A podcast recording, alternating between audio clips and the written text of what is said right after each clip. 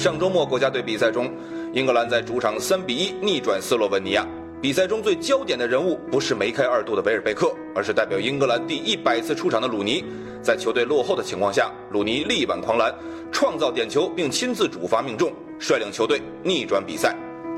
让我们将时钟拨回到十二年前，二零零二年的十月十九日，在埃弗顿古迪逊公园球场，一名未满十七岁的少年轰出超级世界波，他就是韦恩·鲁尼。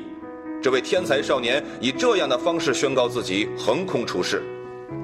从那天开始，三狮军团阵中又多了一位才华横溢的明日之星。2004年欧洲杯是鲁尼代表英格兰参加的第一届大赛，首场对阵法国的焦点大战中，他就创造一粒点球。随后两场小组赛上，鲁尼均梅开二度。然而在淘汰赛对阵葡萄牙的比赛中，鲁尼不幸受伤下场，英格兰也在点球大战中输掉了比赛。就这样，鲁尼在伤病中告别了第一届大赛。鲁尼在欧洲杯出色的表现，让全世界认识了这位天才少年。他也被认为将是整个英格兰的新希望与新王者。然而，从埃弗顿到曼联，他经历了一次次辉煌，也遭遇了一次次失落。在鲁尼的荣誉本上，有一次欧冠冠军，一次世俱杯冠军，五次英超冠军，英超年度最佳球员等等。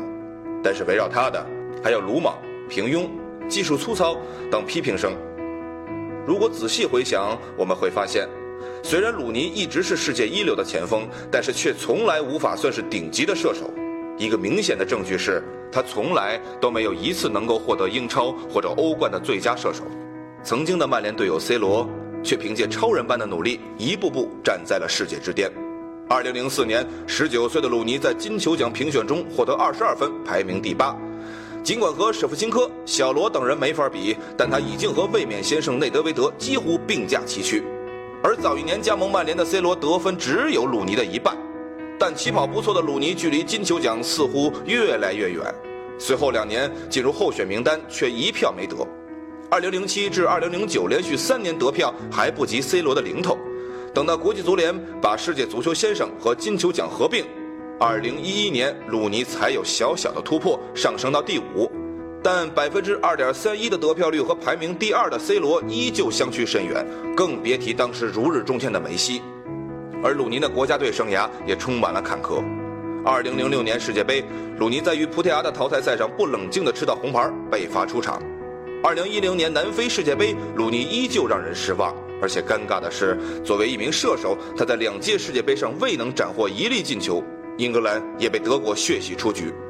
二零一二年欧洲杯，英格兰顺利晋级决赛阶段，但预选赛最后一场，鲁尼不冷静踢人被罚下，不得不错过决赛阶段的头两场比赛。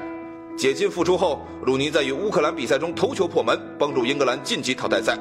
淘汰赛中，尽管鲁尼罚进点球，但是仍然无力改变球队再次被淘汰出局的命运。二零一四年世界杯。遭遇连续伤病，阵容愈发平庸的英格兰，小组赛即遭淘汰。